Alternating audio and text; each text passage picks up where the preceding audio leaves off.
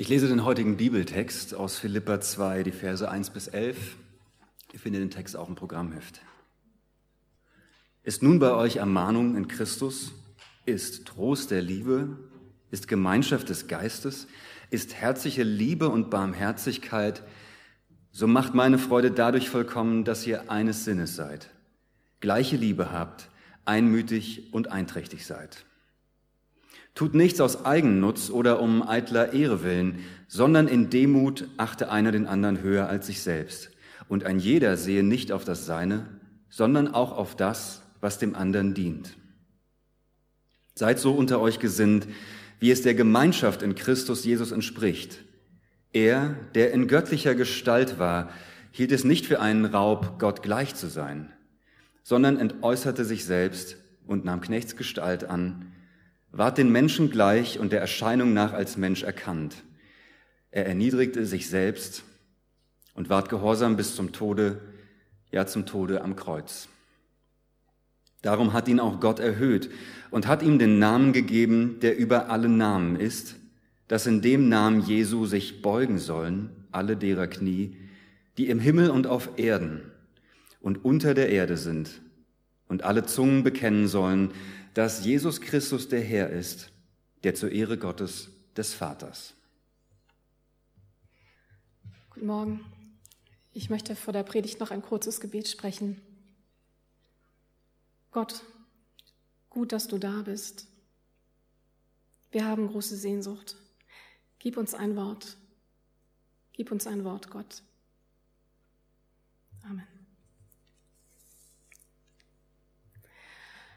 Ich weiß nicht, wie es euch in diesen Zeiten geht. Ich habe momentan sowas wie sehr starke Entzugserscheinungen.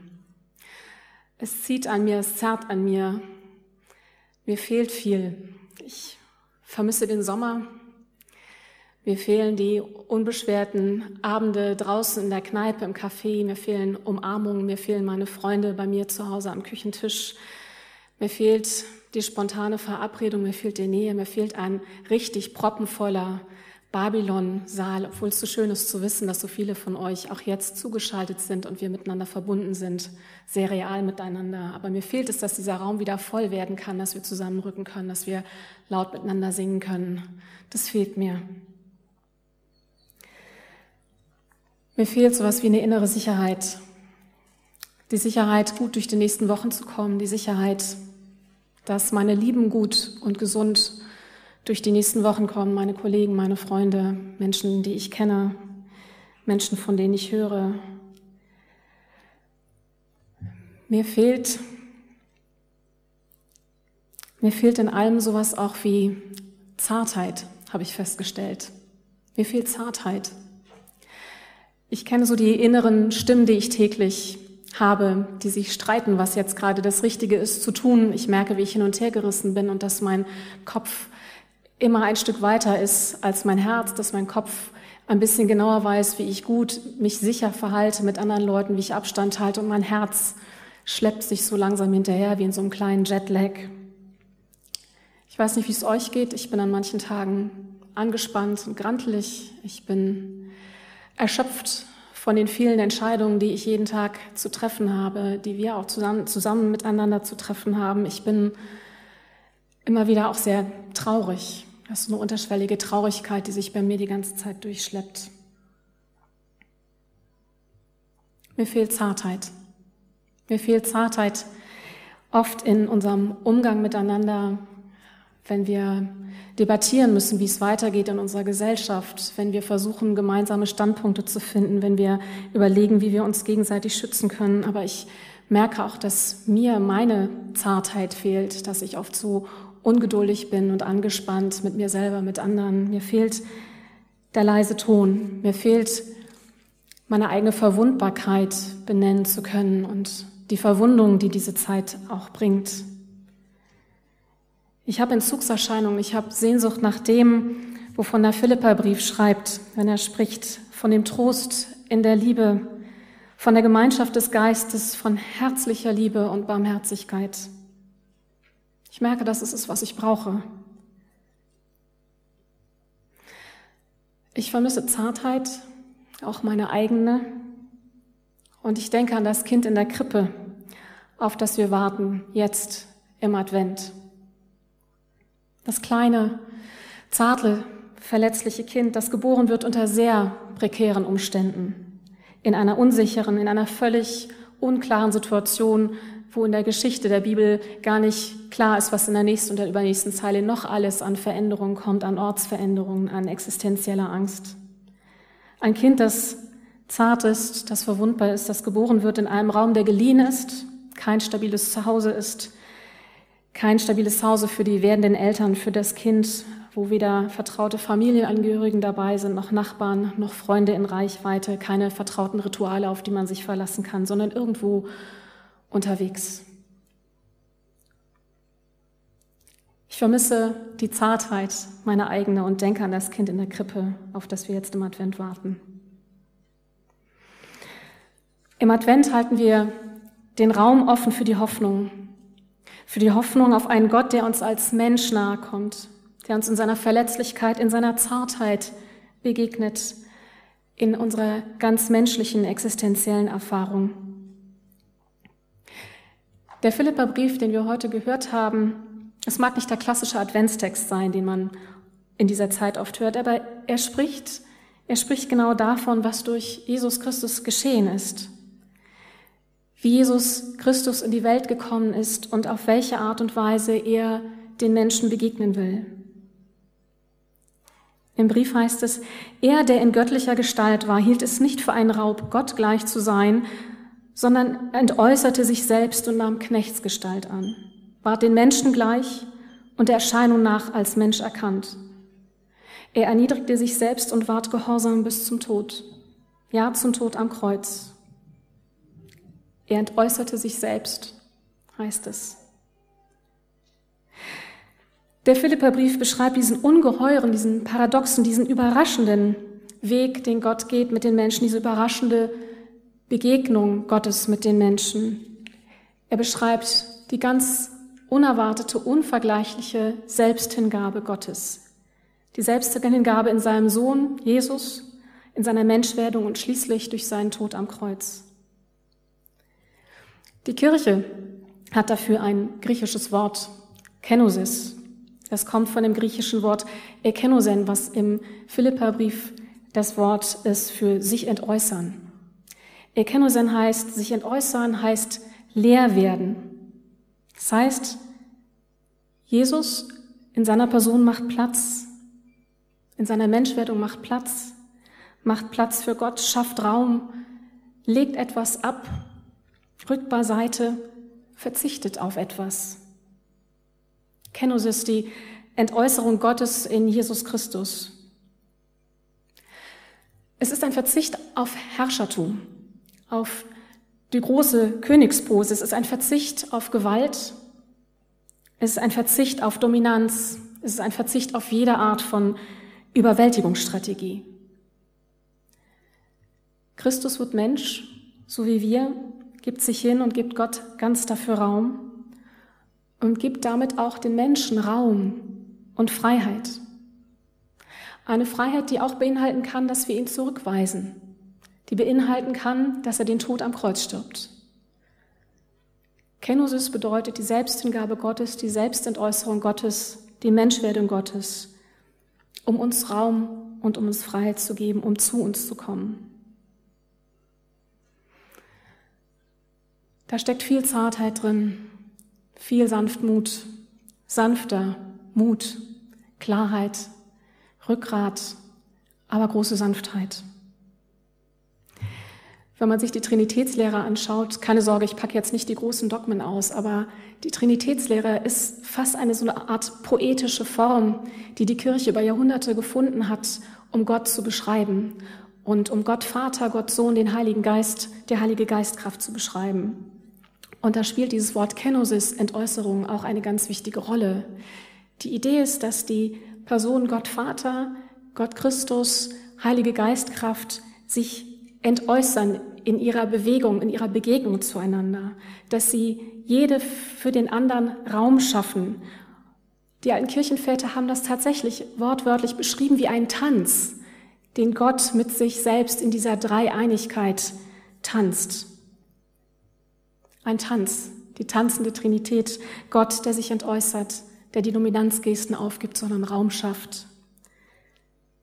Die Kommunikation untereinander, die Begegnung untereinander, das Raumschaffen ist das Wesen Gottes. So haben es die alten Kirchenväter über Jahrhunderte vermittelt. Ich finde ein sehr schöner, ein sehr tröstlicher Gedanke. In der Menschwerdung Christi, an die wir denken, jetzt in der Adventszeit mit dem Blick auf die Krippe, in der Menschwerdung überwindet Gott die Distanz und verharrt eben nicht in Hierarchien. Da gibt es nicht da das Oben und die Entfernung zu uns Menschen. Und da ist auch keine Verachtung für uns Menschen und auch keine Verachtung für unser Menschsein, für die Art von Verwundung und Verwundbarkeit, die wir mit uns herumtragen. Dietrich Bonhoeffer hat das sehr schön formuliert. Ähm, wir haben das im Flyer für euch abdrucken lassen. Ich lese euch das mal vor. Bonhoeffer hat das so formuliert. Gott wird Mensch, wirklicher Mensch. Während wir uns bemühen, über unser Menschsein hinauszuwachsen, den Menschen hinter uns zu lassen, wird Gott Mensch und wir müssen erkennen, dass Gott will, dass auch wir Menschen wirkliche Menschen seien. Dieser Satz ruht auf einem unendlich viel tieferen, in seinem Sinn undurchdringlicheren, nämlich, dass Gott in der Empfängnis und Geburt Jesu Christi die Menschheit leibhaftig angenommen hat. Gott überhebt seine Liebe zu den Menschen jeden Vorwurf der Unechtheit und des Zweifels und der Ungewissheit, indem er selbst in das Leben der Menschen eingeht als Mensch, indem er Natur, Wesen, Schuld und Leiden des Menschen leibhaftig auf sich nimmt und trägt. Aus Liebe zum Menschen wird Gott Mensch. Er sucht sich nicht in den vollkommensten Menschen, um sich mit ihm zu verbinden, sondern er nimmt menschliches Wesen an, wie es ist. Gott nimmt uns Menschen an, wie wir sind, wartet nicht auf unsere Vollkommenheit.